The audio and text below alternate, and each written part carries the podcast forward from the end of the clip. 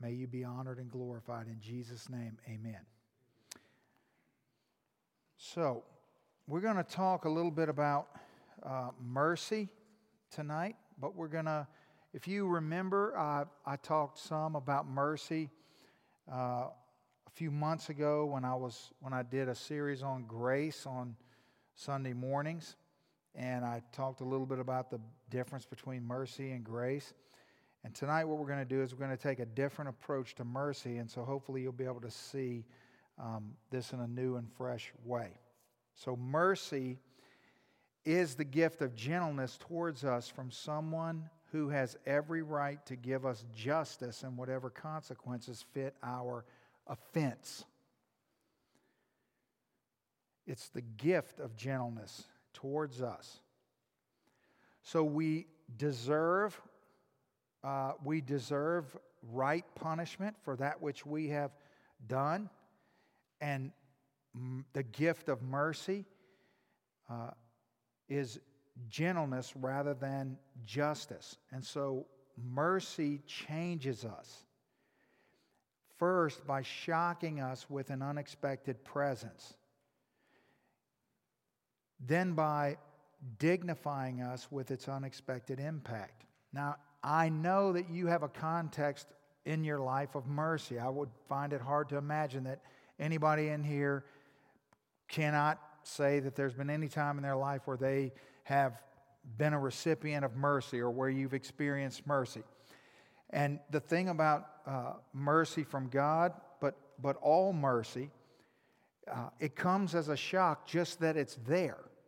You know, mercy is unexpected, because if you go into a situation expecting mercy, then that would be a couple Sundays ago in Paradox, that's what's called entitlement, right? So you don't expect mercy. It just comes upon you, and then it shocks you with this, the amazing presence that it's there. But then it also has a dignifying effect. What do I mean by that? When you are a recipient of mercy, there's a sense in which you feel dignified because someone has deemed you valuable enough to extend mercy to you, right? And so you feel dignified in that, like you cared enough about me. I was important enough to you. So think about these feelings that mercy creates. Mercy is both scandalous, it's glorious and scandalous. But what I want you to see tonight is that it is the very heart of God. It is the very heart of God. Now look at, this is just a little tiny snippet for you to consider. Exodus 24, the Lord God, merciful and gracious. Remember, we're in Exodus 24, where many people believe that the God of the Old Testament is an angry God, and He's a vicious God, and He's a vengeful God. And here we are in Exodus 24, merciful and gracious, long-suffering, abounding in goodness and truth, keeping mercy for thousands, forgiving iniquity and transgression and sin. Then in 2 Chronicles 30, we have another example. The Lord your God is gracious and merciful and will not turn His face from you, or if you return to Him. Joel 2, if you're familiar with the prophecy of Joel, there's some very harsh words in Joel, and yet the Bible says, so rend your heart and not your garments. Return to the Lord your God, for He is gracious and merciful, slow to anger, and of great kindness, and He relents from doing harm. Then we find these moments in the New Testament under the New Covenant, like 2 Corinthians 1. Where the Apostle Paul says, blessed be the God and Father of our Lord Jesus Christ, the Father of mercies and God of all comfort. That's an amazing statement. And so what I want you to see is that mercy is what pours naturally from His fatherly heart. If you are a parent, then you probably have because everyone in here has a parent, but that doesn't necessarily mean that this would be true because I don't know the context. But if you are a parent, then there's a good chance that you have a context for mercy with regard in your parental role as a parent. One of the things that parents do on a continual basis is show mercy to their children in varying degrees, according to their maturity, according to the, the situation, the circumstances, and so on and so forth. And so a home without mercy would be a very, very difficult and harsh place to grow up, to live, to be molded by it. It would be very painful and dysfunctional in many ways. And so God, as a perfect Father, is filled with mercy. It has to be that way, and mercy flows from His heart. Now, God is the cause and source of all mercy. So apart from His existence, we would have no category for such a concept. If there were no God, if we didn't know God, the only reason why when I say the word mercy, you have any context of what it is I'm talking about is because God has established a context for mercy. It'd be the same thing if I said the word love. If it weren't for God, we would not have any context for the word love. We wouldn't know what that meant. We wouldn't know what it is. We wouldn't know how to. Now, just because people pervert it, still the basic concept of it is embedded in us as image bearers. I want you to think about something. You know, I like to use this illustration because I like to watch. There's not a lot of things on TV I like to watch, but there are some things I do like to watch. I like to watch anything where one thing is eating another thing. I like that. It entertains me. Do you know what does not exist in the animal kingdom? Mercy. There's no mercy. And that's one of the reasons why some of you can't watch it and you're like, oh, it's so, And I always make fun of you for that. I say that's because, if you were the mama lion, you wouldn't feel that way. If it was your kid starving, you just got to think in the right context. But here's the thing. Animals don't show mercy to each other ever. They have no context for that. Do you know why? Because they're not image bearers. That's why. There's no mercy. If you're hungry and something walks up and it's edible, you eat it. Sometimes you just kill it just to kill it. No mercy. So the context of mercy is a context born out of the fact that we are image bearers and that God put that within us.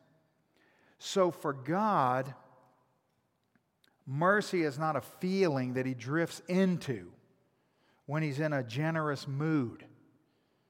But it's the ever-flowing stream from the deepest part of His heart. His heart is always flowing with mercy. Always. It's never not flowing with mercy because it is who He is. So for the sake of clarification and make sure that we're all, on the same page, let's be reminded that mercy is the withholding of punishment deserved. The withholding of punishment deserved is mercy. Now, grace is different because it's the giving of a gift undeserved. And again, a lot of people have some foggy theology that mixes these two things together, and they are not the same, and they should not be mixed together. Just because they're often mentioned together does not mean they're synonymous, because they are not. They're different. Grace is the giving of a gift undeserved. So think of it this way. Think of mercy as it's God's generous towards us in non-punishment. That we don't face punishment for everything that is due us under the presupposition that you are saved, because ultimate justice will take place. But even whether you're saved or unsaved, in this life, it's not an exact science of reaping and sowing, isn't it? It's not, is it? No. All of us, whether we're saved or unsaved, many things in this life seem to go unpunished. There's delayed, there's a delayed consequence oftentimes, right? And so we can all say, without any hesitation, that all of us have gotten away with things when we should have not. Some of us with a whole lot more, but we've all gotten away with things, right? And that's not because we're a Christian. Now, here's the thing. At the end of this life, there's coming an account, and the account will be completely 100% accurate and justified top to bottom. But in this life, it's a different story. It's a different story. But grace would be God's generous provision towards us. See, grace comes to us. Think about this. See, mercy is us, dodging the bullet that we deserved. Grace just comes at us. There's no grace doesn't need a grace is not the response of anything in particular. It just is. God is gracious. God's gracious to us in a bazillion ways. From everything from the graciousness of God that He sends rain to water the earth, to grow the plants, okay? But the rain is not in response to something that you did. It's just grace, right? And on it goes. So we couldn't even comprehend or calculate how many times every day is God gracious to us that we're completely oblivious to. It's mind-boggling. Grace upon grace upon grace, right? And that's not it's not a result of something that we did. It just is. Okay, so that's a good way for you to understand it. So there are two sides of the same coin. I've said that before. But God is abundantly and equally rich in both. Grace and mercy, mercy and grace. Now I want to look at this familiar passage from Matthew 11. Now here we have these famous words where Jesus says, "Come to me, all you who labor and are heavy laden, and I will give you rest. Take my yoke upon you and learn from me, for I am gentle and lowly in heart, and you will find rest for your souls." Now here's what is fascinating about that passage of Scripture. It's the only place in the Bible where Jesus refers to His heart. It's the only time Jesus gives us specific insight into His heart. The only time. And so when He talks about His heart, He says something that is very remarkable. And if you look at the context of what it is framed in, it's even more remarkable the longer you sit and stare and consider the ramifications of what He's saying here. You labor and you're heavy laden. You're burdened down. You're weary. You're tired. You're worn. You're frustrated. Your hope is fading. Your peace is fleeting. And He says that He'll give you rest. And how is He going to do that? By taking His yoke upon you. By assuming. See, a yoke is not something that brings rest. It would be like saying, it'd be like my wife saying, "Tony, why don't you just take a break?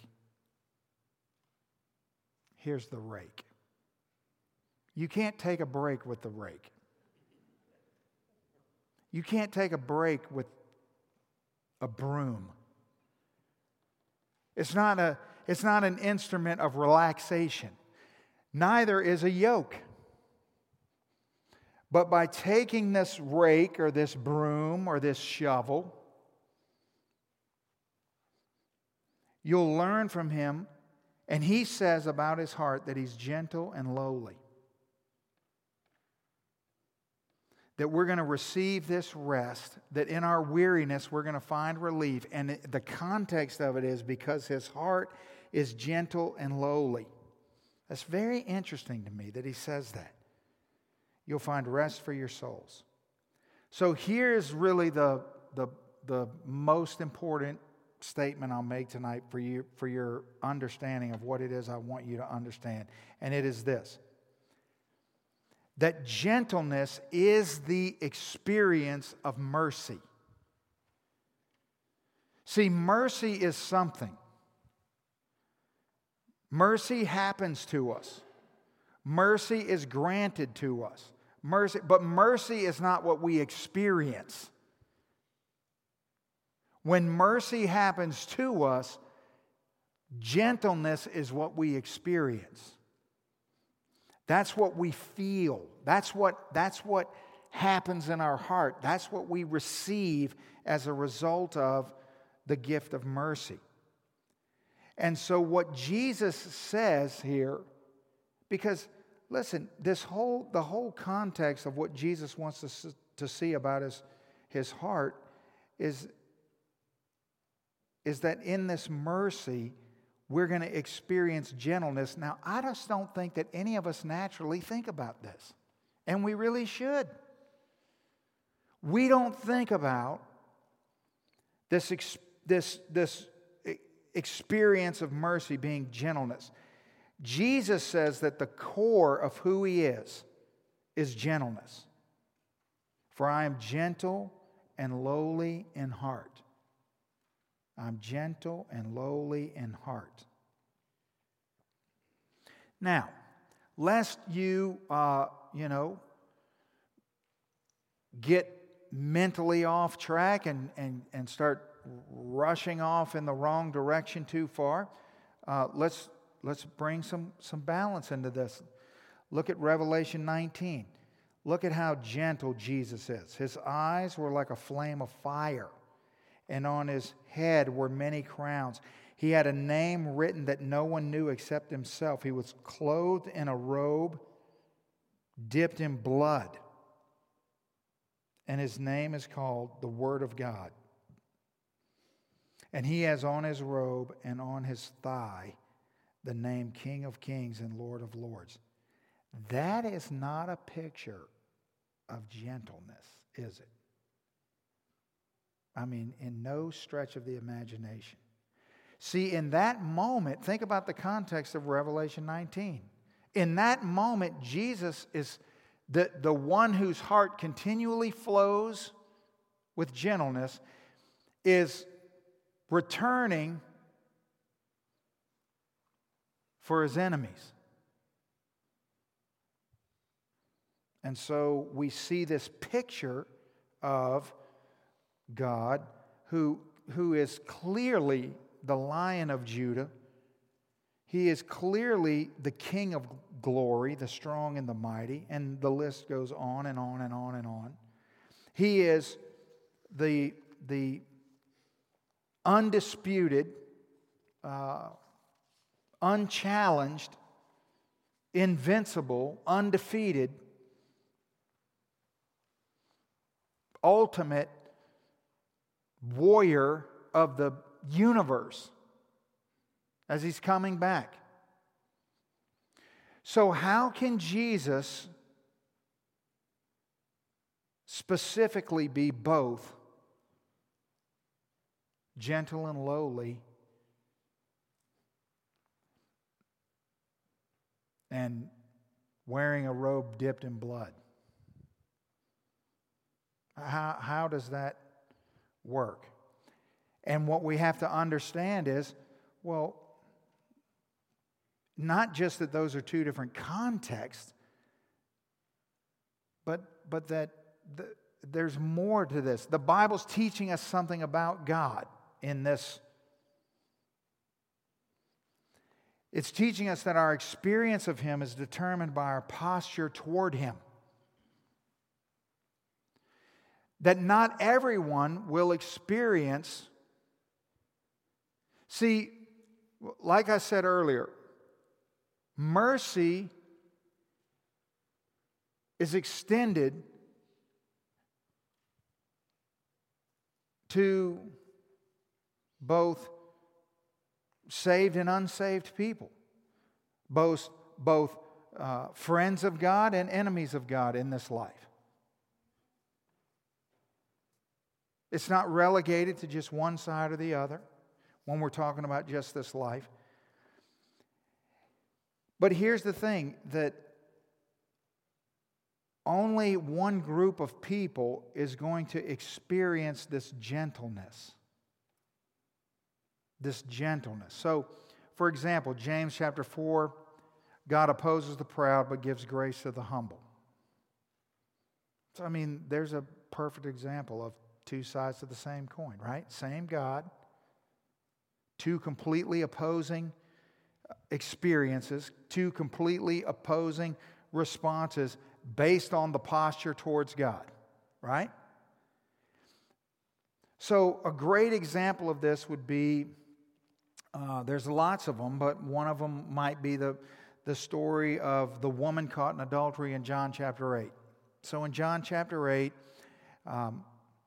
Jesus is confronted by the Pharisees. They have this, half-naked woman that they just caught in the act of adultery. They bring her before Jesus. They all have their stones in their hand, and they're ready to stone her to death.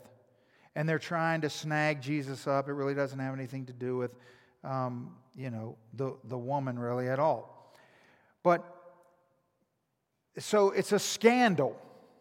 Right? It's a scandalous situation. Here's a woman caught in adultery. And so here's the big scandal. She's out in public. It's got to be super, humiliating and embarrassing for her and so on and so forth. And so, but the scandal in John chapter 8 is not the undressed woman standing out in public and even standing before God in all of her shame. That's not the scandal.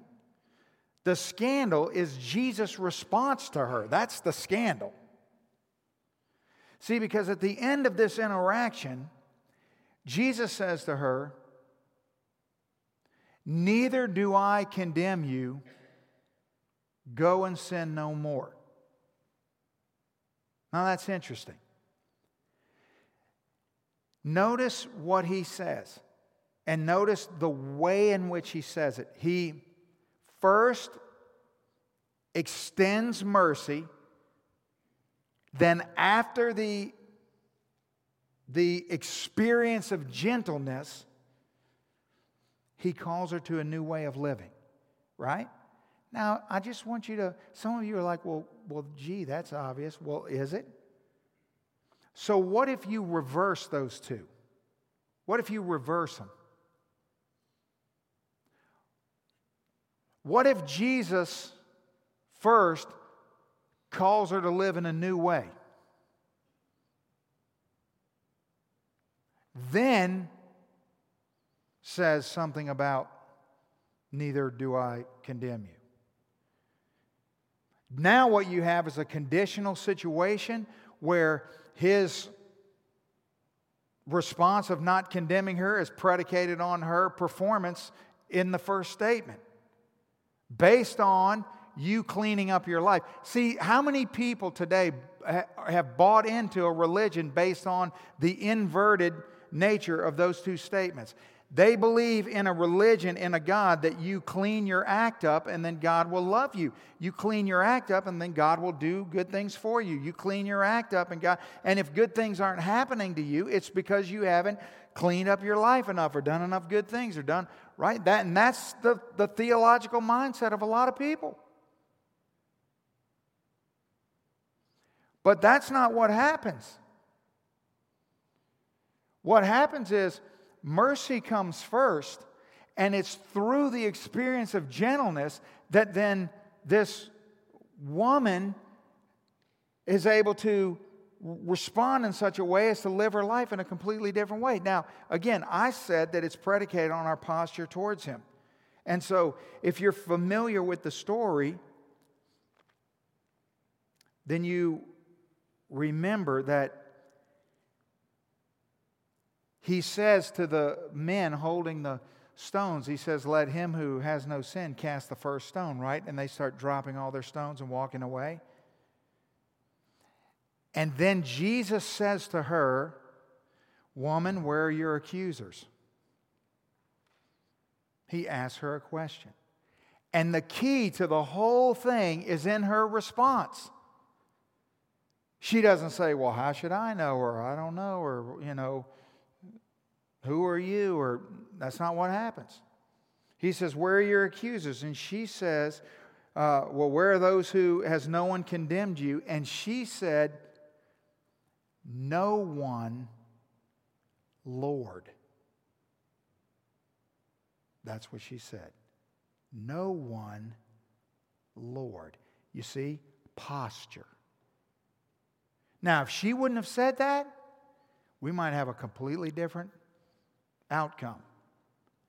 But she postured herself.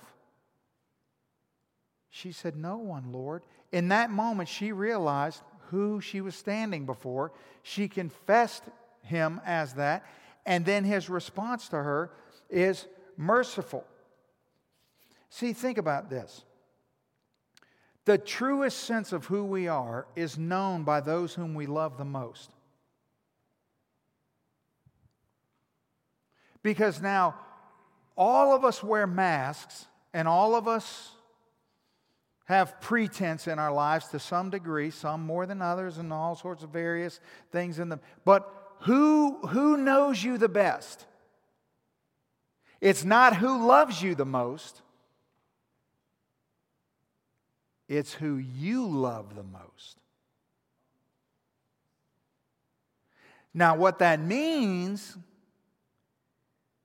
is that the sad reality of what I just said is that there are people who the truest sense of who they are is known by the people that they work with. Because the true love of their life is not people, but it's their occupation. Now I want you to think about this with me for a second. Why is it that the truest sense of who you are is known by who you love the most? Because who or what you love the most, okay, who you love the most, think about it. Who you genuinely love the most. In order for someone to be in that category, what do I know is true? I don't even need to know who the person is. I just know this, that every person in this room has someone at the top of their love pyramid. Now, there may be people that think they're at the top of your love pyramid, and they may be wrong. And that's sad. They may think that this and that. But the bottom line is that in your heart, there is one person at the top of your love category. And let's say in a healthy scenario, that's under Jesus, one human being. Now, here's what I know about that person. I know that everyone has that person, and here's what I know about that person. If that's the person you love the most, well then, that's a person that you let your guard down around because you love them the most. If you love them the most, you have a high degree of trust in that person. You can't say that I love you the most, but I don't trust you. You can't say that. You can say, I love you, but don't trust you, but you can't say, I love you the most and don't trust you. That doesn't work. See, do you know who you're going to be? And here's the thing. I'm not saying there could be no one on this earth that you're 100% or, you know, that you're transparent before. Some people play games with everybody in their life. But there's somebody that they're most transparent with. You following me?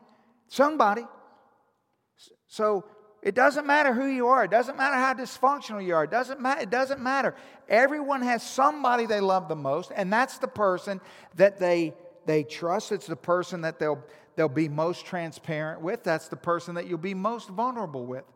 See, some people have just almost no ability to be vulnerable whatsoever. They're emotionally broken. They have all kinds of problems. That's a problem. But you're still most vulnerable with the person you love the most.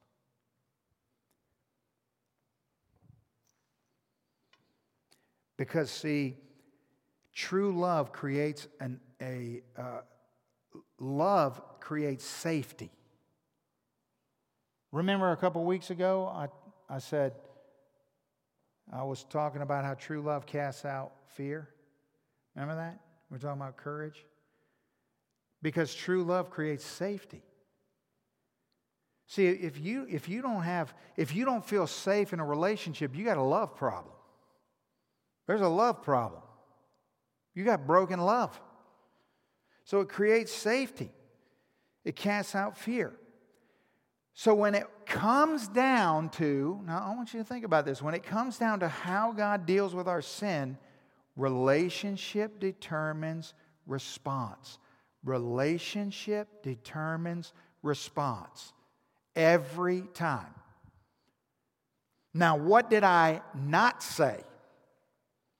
I did not say performance determines response. Now, you may live that way. You certainly know people who live that way. You're no doubt surrounded by people who live that way, but that's not the truth. But that's just an errant lie. That's false doctrine that's creeped into our lives. That's some man-centered understanding of who God is. But when it comes to how God deals with our sin, what it's predicated on is relationship. Relationship, relationship. When Jesus said, "Has no one condemned you?" And she said, "No one, Lord." Bingo. Relationship.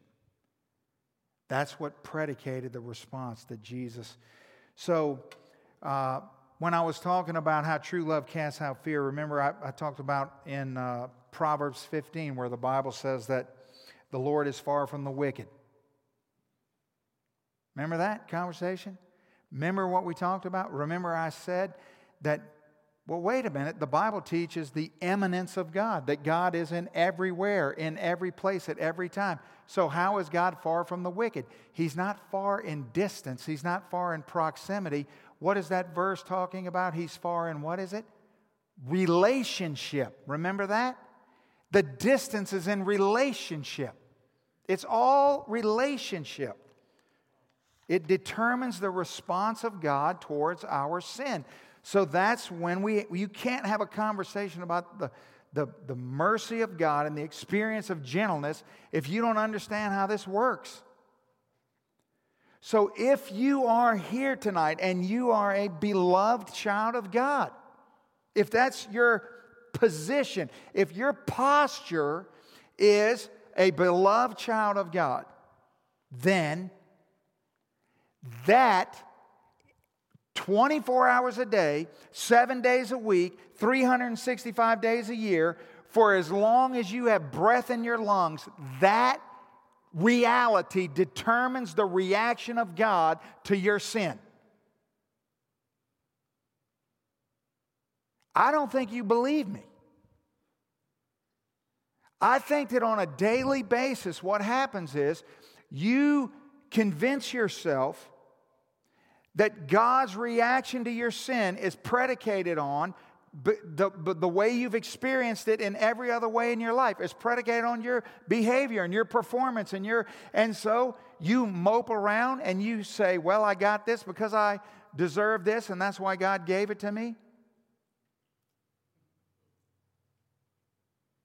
This is where we would all be if we didn't have a Bible. This is what everyone would believe if you didn't have a Bible. If you didn't have a Bible and all you knew was that God was real, that's what every single one of us would believe. But when we have a Bible and lo and behold, we learn what it actually says, what we discover is something vastly different. We discover that God responds to everything in our life based on the relationship. And here's the thing. We also learn that we're not the judge of our circumstances. Every time a saved person starts to, get themselves worked up into a posture of, this is bad, this is terrible, God's punishing me now, which all of us have done at some point in time in our life. It's just, it's foolishness. What are we doing? What just happened? We reverted back to our childhood somehow. Somehow I'm back in the third grade, and my teacher's got me standing on the fence at recess once again for the umpteenth billionth time. I don't get to do anything fun because I'm, a discipline problem in class. Now that really happened, and that really is true, but that's not who God is. That's not at all who He is. And so even when I experience things that cause me discomfort or frustration or unrest or even, all sorts of degrees of trials and tribulations, so on and so forth, what's the mercy of God is at play in all of those situations and circumstances, because the Bible teaches that as His child, everything that happens in my life, He's orchestrating for what? My good. My good. For your good. That's important to understand. So if I'm a beloved child of God, then I can say, instead of punishing me for my sin, He absorbed the sum of my debt entirely. Now I want you to think this through for a second, because this is what drives me insane right here. Now, let me rephrase that. This is one of the many things that drive me insane. Everyone that I talk to says, 100% of the time, you're all tangled up and frustrated and bummed out and beat down and filled with condemnation. And so here's how the conversation, I sit down with you and I look you in the eye and I go, okay, let's just start at the beginning. Let me ask you a simple question. Did Jesus die for your sin? Yes or no? That's just all I want to know. Nobody's ever said no, and nobody's ever said, I'm not sure. That's never happened. Every time, yes. Now, He died for your sin? Yes. You sure about that? Yes. You are 100% sure about that? Yes. He died for my... Because if you don't know the answer to that, then we got a whole nother conversation we have to have. But you say yes. I say, okay, great. He died for your sin. He took the punishment for your sin, right? Yes. And I go, well, then why are you punishing yourself for your sin? Then what's going on right now? Why are you dragging in here all molly-grubby? Huh? What are you doing? You're self-condemning. You're denying the reality of the cross. That's what you're doing. Now, I'm not advocating that you pretend like when things are hard or bad or difficult or whatever, that they're not. But what I am saying is you better be clear about what's actually happening and what you're saying is happening. Because you can't just unravel the cross and say, well, He died for most of my sins. But right now, what's happening is I'm bearing the weight of these particular sins. Oh, so now the death of Christ is insufficient. In other words, you're stuck. You're stuck. And you know you're stuck. So what we have to do is we have to back up and we have to realize, now instead of punishing me for my sin,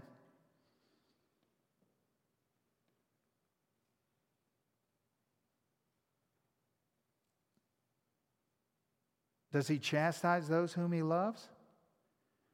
Yes. And let me ask you, is that chastisement? Is He chastising you for retribution? Well, then why are you acting the way you're acting? Why are you believing the way you believe? Or is He correcting you for your benefit? So you can say, if you're a beloved child of God, instead of punishing me for my sin, he absorbed the sum, the totality, not 99.9%, every single sin that I ever committed, that I am thinking about committing now, and that I will ever commit for the rest of my life, was all absorbed on the cross entirely. Amen. And then the second reality is, if I'm a born-again child of God, instead of giving me the hell I deserve, he gives me his heaven. So what we could say based on Scripture is that whatever it is that we're experiencing, now here's what this means. This means that you have to relinquish your insistency on understanding what is happening to you. You have no right. God never says anywhere in Scripture that he's going to write down, he's going to send you a document containing all of the things that he's doing to you and the reasons why and when and how and so on and so forth. That negates faith. If a relationship with God is not walking by sight, but walking by faith, then that means there's going to be a large portion of time that we're unaware of what God is doing, how long it's going to last, there's going to be a lot of times when things are happening to me, and I know that God may be chastening me, but whatever it is, whatever's happening, God's using it for my good, and it's regardless of whether or not I can figure out how that might work out or not work out. Amen? That's a fact. And so everything that happens in the life of a child of God is in preparation for, because what does it mean that he's going to work all things for those that are called according to his purpose? Well, what is his purpose? That we would be with him forever in heaven. And so everything that happens in our life is used by God to prepare us for our eventual arrival in our permanent destination where we were meant to be all along. It's a preparation for heaven. So God gives me his heaven instead of giving me the hell I deserve. See, none of us deserves this generosity from Jesus. We don't deserve it. We're not entitled to it. Yet this is what Christianity is. This is what a relationship with God is. That's the whole. You can't share the gospel with somebody and not express the fact that you're getting something that's radically and totally undeserved. I love the quote by Richard Sibbs I put there on your handout. There is more mercy in Christ than sin in us. That's a great thing to remember. You can't out-sin his mercy. His mercy is going to drown your sin every single time. Every single time. He can't fail.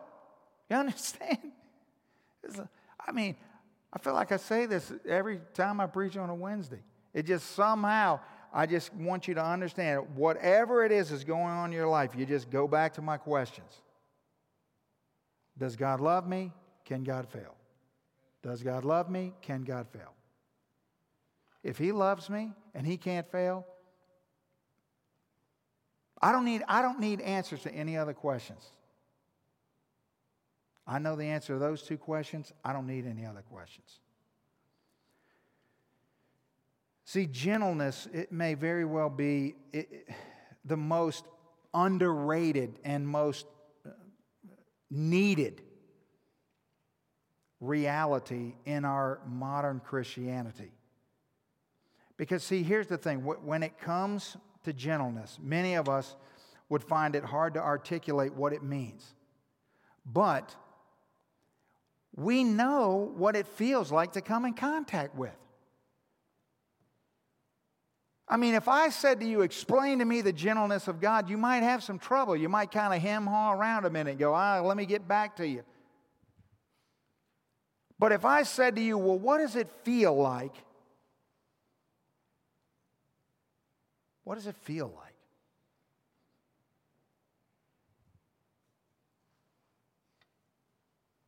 What does it feel like to experience the gentleness of God? It's shocking. It comes out of nowhere, and it brings dignity to us, and it's wonderful. It's one of the most amazing and wonderful feelings in the world. And it's so left field generated. What I mean by that is it's like the warden walking through the prison, doling out pardons. I mean, if you're sitting in a cell paying,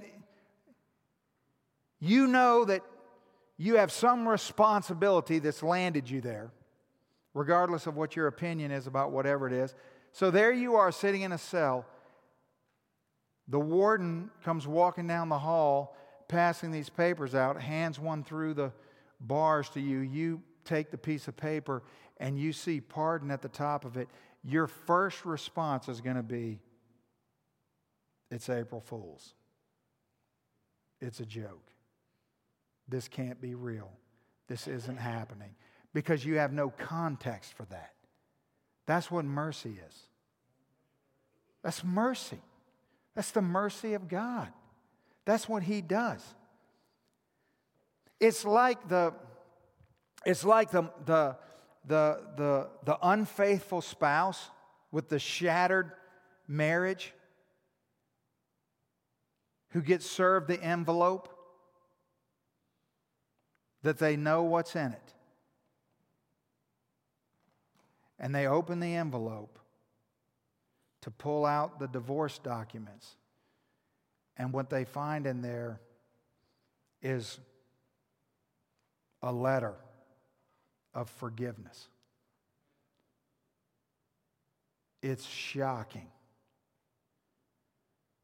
That's the way our heart interacts with the mercy of God. It's shocking. But here's when it's not shocking. It's not shocking when we deceive ourselves into believing that it's not happening. When we deceive ourselves into thinking that other things are going on. Again, the person, listen, you take the same two examples I just gave you, and all I got to do is change the posture, and everything changes. Here's the picture of the modern Western Christian. They're sitting in the jail cell, and they're mad that they're in the jail cell because they don't deserve to be in the jail cell. And they're frustrated. And they're thinking, God, why have you put me here? I don't belong here. I shouldn't be here. I didn't do anything to deserve this. And they're counting off all the people that they're more faithful than and all the things that they've done that have entitled them to getting. And then the warden comes along and hands them a piece of paper and it says pardon on top. And you know what they say? It's about time. Right? Or the unfaithful spouse. Oh, I've talked to a million of them. Yes, they're unfaithful. But you don't know the monster that I've been married to, Pastor Tony. You don't know how horrible that. You just don't know what I put up with. You don't know. Listen, it's not my fault. They forced me to do that. I mean, it's all I could. It's a miracle that I made as long as I did. I mean, they're the most horrible, wicked person you could ever imagine. And then you open up the divorce papers and you find a letter of forgiveness, and you know what you think? Well, finally, they've seen the light. They know how amazing I am. They should be lucky to be married to me. They should be lucky that I was only as unfaithful as I was.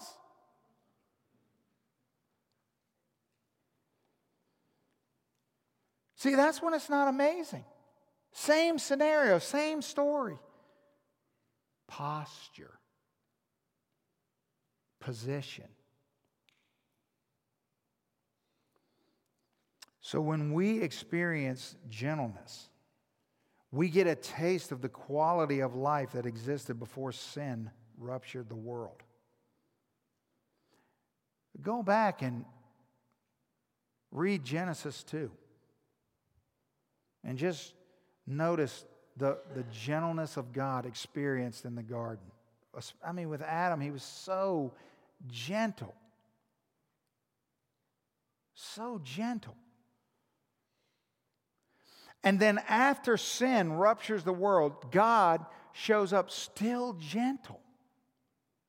But the experience is utterly different. Utterly different.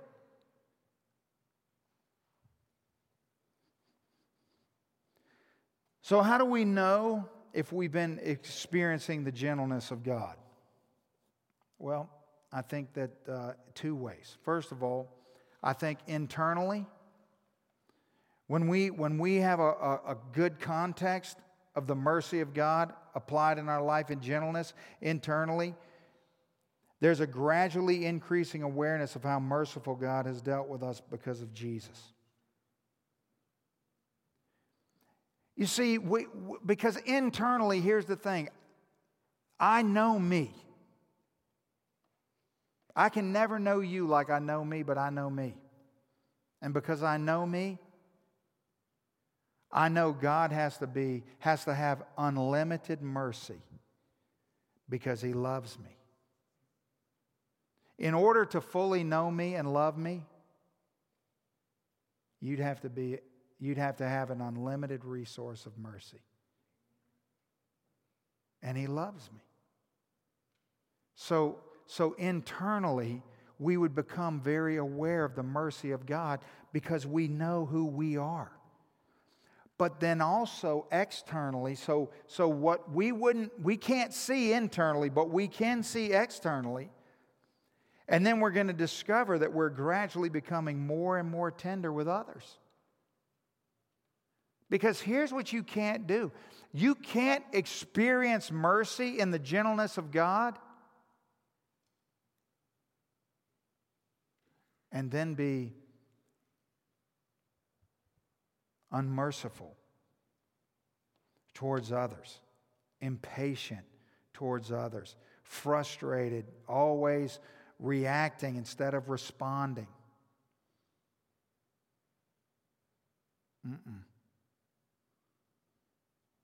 What's inside comes outside. Isn't that what the Bible teaches? Imagine a world where we related to one another and we treated one another in ways that dignify instead of demean. Imagine that. Imagine a world where we related to each other not based on what we think about each other, not based on what we experience with each other, but we relate to one another solely based on the way God relates to us.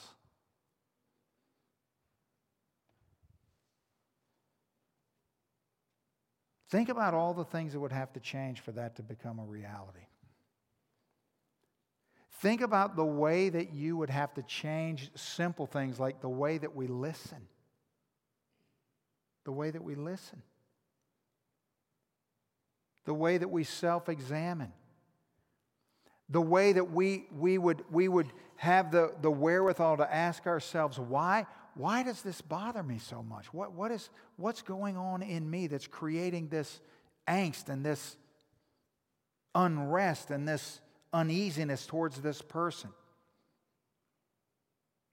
Think about the world that we live in, where everyone just lives in the liberty to lash out online about anything you want to let the world know your opinion, to where you listen. We have blown this, man.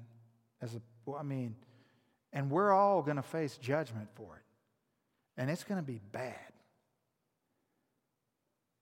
because our lives are built around being right. But are we right? See, here's my fear. My fear is that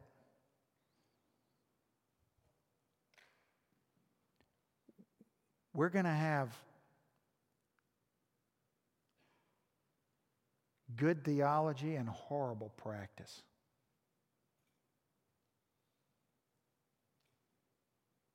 I'm just being honest with you. I don't think the world is the problem. I think the church is the problem. The most appalling things I see and hear all come from church people. That's what makes me sick to my stomach, is what church people do and what church people say. How church people can just write other people off. Just write them off because, I mean, it's just normal. It's normal to just be outraged towards somebody who sits on the opposite side of the fence of whatever your cultural opinion is, your preferences, your politics are. And you know what most of it is? Non-biblical personal standards of acceptability. That's what most of it is. And you know what's going to happen is that me and you are going to stand before the fountain of mercy. And he's going to look at me and you in the face and say, what happened? Where's the mercy? Where's the mercy? Did you not experience my gentleness? And just the abundance of mercy that poured out of my life upon you.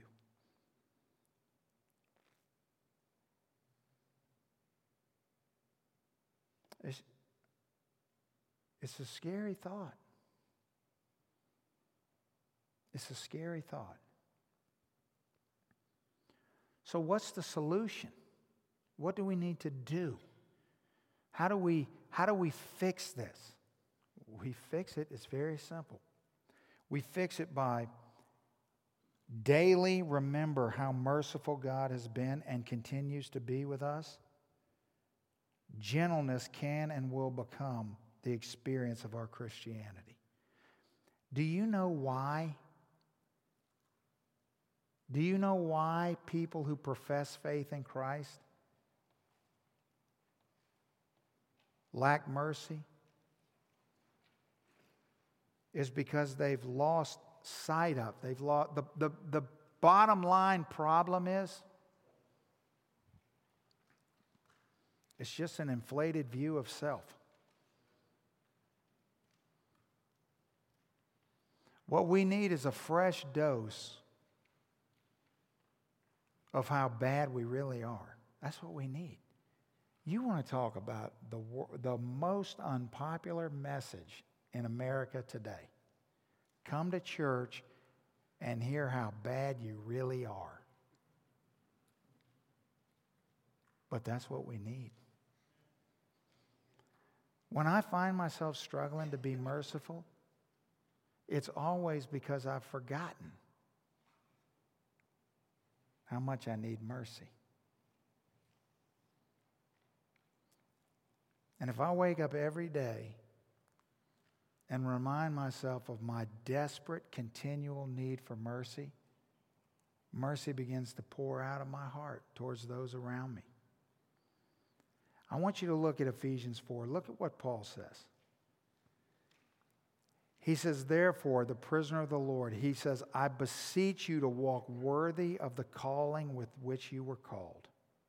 He pleads, live the life you were born to live, with all lowliness and gentleness, long-suffering, bearing with one another in love. Isn't that something? He pleads with us. He didn't say, go out there and show them how right you are. Show them. Show them you know the truth. That'll change them. That'll fix it. And every time we have this conversation, it never fails. Some of you tonight will do this. In your mind right now and in your heart, this is what you're saying to yourself right now. You're looking at me and you're trying to suppress it, and you're saying, so you just want us to be a pushover.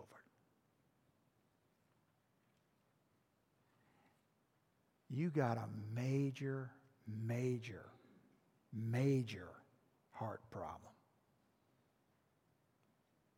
And you know what you need more than anything else? You need to read your Bible.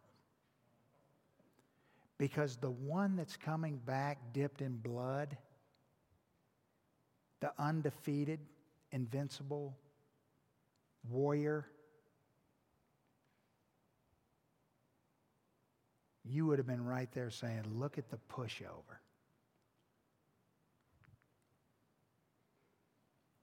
So get something straight. Don't come in here Sunday morning and celebrate the resurrection of a pushover.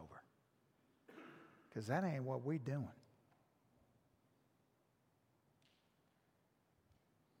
But he knows things that we don't know.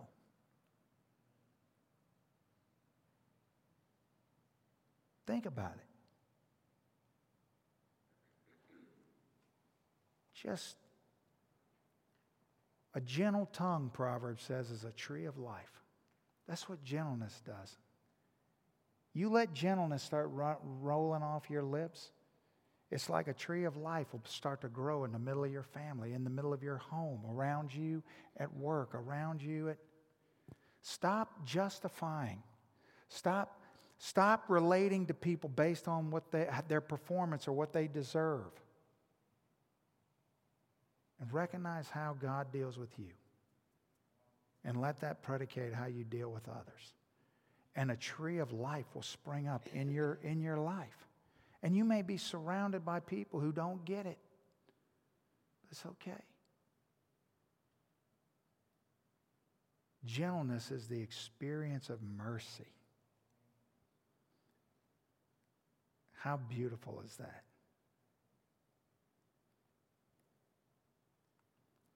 See, when God handed me the slip of paper that said pardoned, it wasn't a joke. It was real.